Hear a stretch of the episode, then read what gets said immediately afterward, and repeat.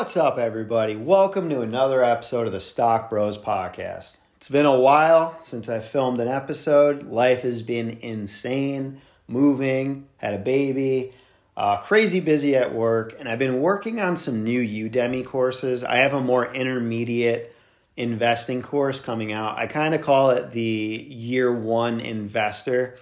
It picks up where the beginning investor leaves off after year one, and all the things we learned from year one and how to improve your portfolio after that and the things that you should know going forward. So I'm really excited about releasing that soon. I've been working really hard on that, working on a lot of different projects.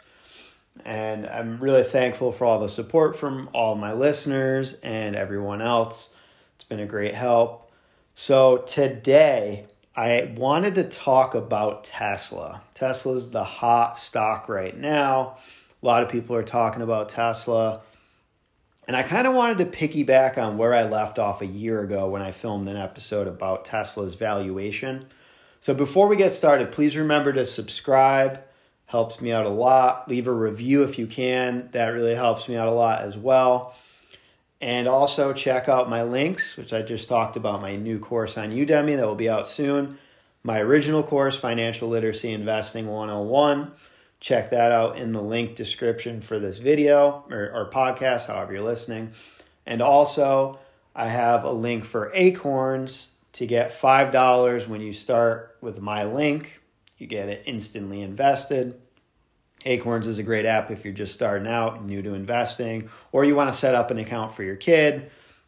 All the portfolios are pre-built. It rounds up all your purchases to the nearest dollar and invests your spare change. And you can also set up auto investments as well. You could do it every day, once a week, twice a week, once a month, every other week. However you want to set it up, you just set it on auto. You don't even have to open the app. You can check back in a couple of years and boom, you got all kinds of money in there.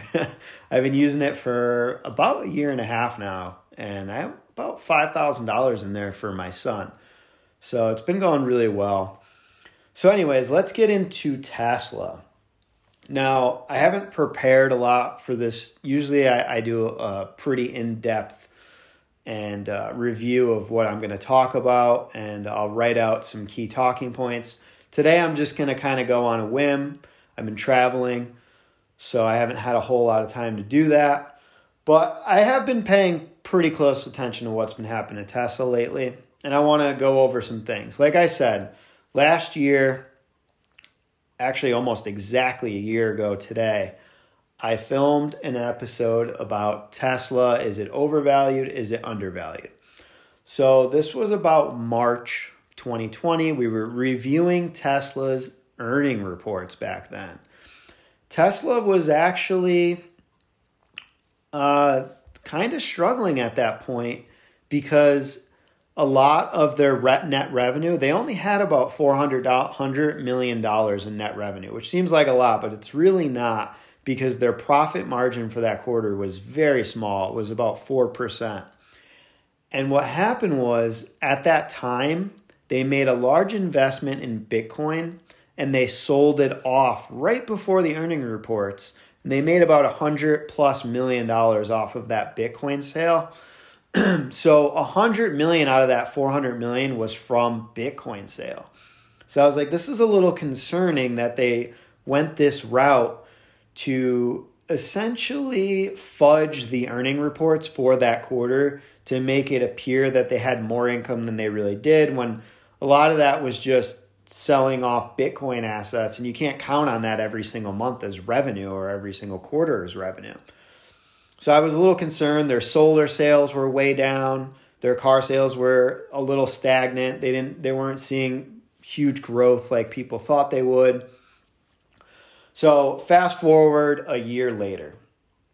I predicted that the stock was overvalued. It was probably going to level out at some point and come back down to reality a little bit. And I was wrong. I took the loss on that. I admit it. And what happened was, like I talked about in that video, was the Elon Musk factor. In that year, their sales absolutely skyrocketed. And I really can't deny that.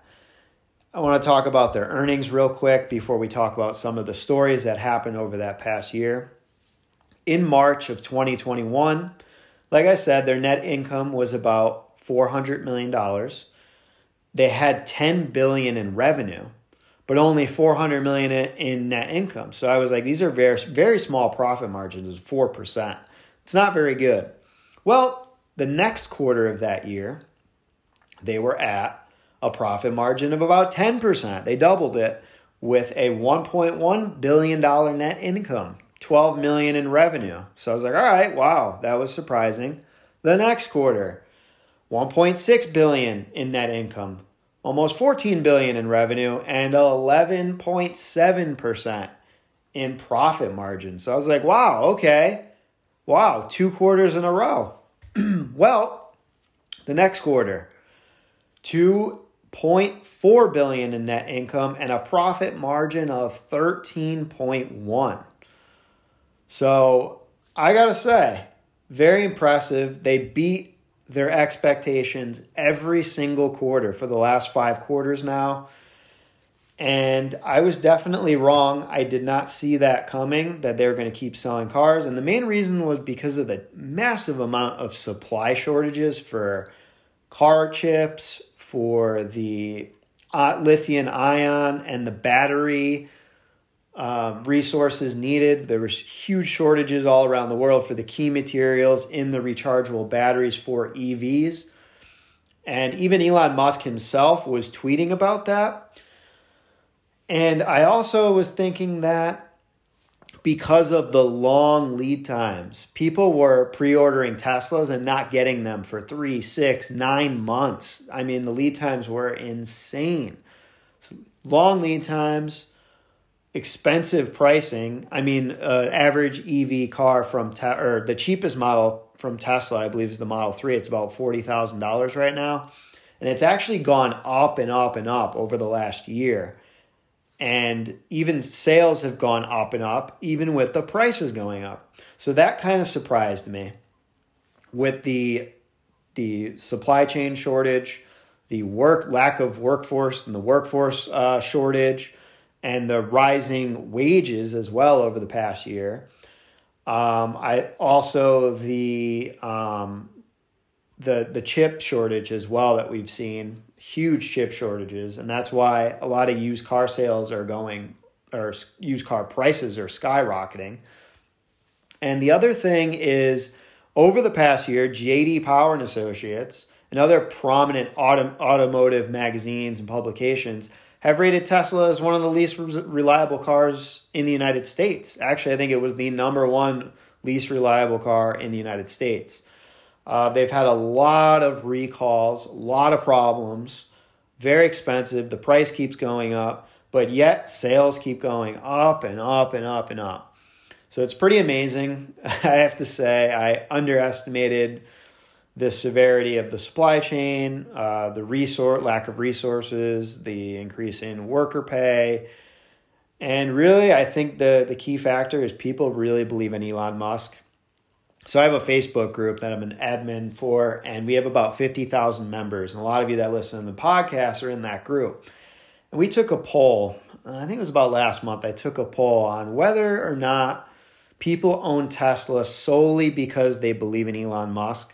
And about 80% of people that answered the poll said, yes, they believe in Elon Musk. And that's really the only reason, or the main reason, they own Tesla stock. So that's a little concerning for me, because what if he leaves? Are we going to see a huge drop in the price? I don't know. It's all speculation. I don't know how long he plans to be there, how long he plans to be involved. But we'll see where that goes. And I think the other thing with Tesla is, even though their sales are skyrocketing, let's be honest, the average American is making $30,000 to $40,000 a year, even still in 2022. I believe the average salary in the U.S. is about $46,000 to $55,000. So if you're going to buy a Tesla for $40,000 and you're making about $45,000, $50,000, that's with the insurance of a Tesla as well. You're looking at over $400 or $500 a month to buy a vehicle like that. And let's be honest, it's probably going to be more about $600, $700 a month. A good rule of thumb is you shouldn't spend more than 10% of your income on a vehicle or on transportation per year. So if you're making $5,000 or $50,000 a year, you shouldn't spend more than about $5,000 a year on transportation. And if you're buying a Tesla at $40,000 a year, you're going to be paying about $500 a month for the car and insurance, probably more than that. Let's be conservative and say $500 a month. That's about $6,000 a year. So you have to make about $60,000 a year to be able to really afford that type of car and that lifestyle. And then you're taking in the rising cost of rent and housing, the rising cost of living and groceries and gas and food and whatnot, even energy costs. Even though you're not going to pay for gas with a Tesla, you still have to pay for energy costs if you're going to have the battery power unit installed at your house. So those are all things to consider as well. So I think if Tesla can find a way over the next couple years, obviously right now everything is increasing. The cost of everything is going up. The cost to find the materials to make these batteries is going up. So over the next couple years, if we start to see inflation go down and Tesla can find a way to drop the overall price of these vehicles $5,000, $10,000 to get them down to say $30,000, $35,000 for a car like this, I think the sky's the limit, honestly. I really do. Because now the average American that's making about $50,000 a year can actually afford the disposable income for a vehicle like this. They can upgrade and pay $5,000, $6,000 a year. Or even, if it was at $30,000, you can afford to pay $3,000 to $4,000 a year for a vehicle now. Now that's actually something that makes sense. You never want to spend more than 10% of your income annually on a vehicle or transportation. It just doesn't make sense. It really doesn't. So that's why I really believe if they can knock that down, $10,000, now you're going to see a huge increase in the sales. And Teslas are going to be a lot more mainstream if that happens. So, I was wrong last year. I took the loss on that one. I didn't think they were going to fail, but I thought they were going to flatline. And they've done nothing but prove me wrong every single quarter. And when I'm wrong, I'm wrong. I have to come out and take that loss and admit it. And the other thing that is looking bright about Tesla is their PE ratio back then, and their price to book value was sky high. We're looking at a PE ratio over 1,000. Now, because they've actually had a significant increase in revenue over the last 4 or 5 quarters, their PE ratio is far more reasonable. It's slightly under 200 right now, still high for the auto industry average.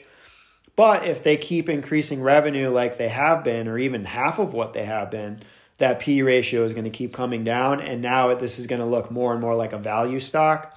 So I think, if you're going to invest in something like Tesla right now, and you're going to hold it over a 5-year period, you're probably going to do pretty well over those 5 years. You'll probably match companies like Apple or Google or Microsoft. You'll probably be on par with those type of companies. And in my opinion, Tesla still is the number one EV stock to hold if you are really set on investing in EV. So once again, I appreciate all the support, appreciate the listeners. Please remember to subscribe, leave a review, please. Huge help. And also, once again, check out my links as well in the podcast description. So thanks. I will be making more podcasts on a frequent basis going forward. And thanks a lot. Thanks for listening.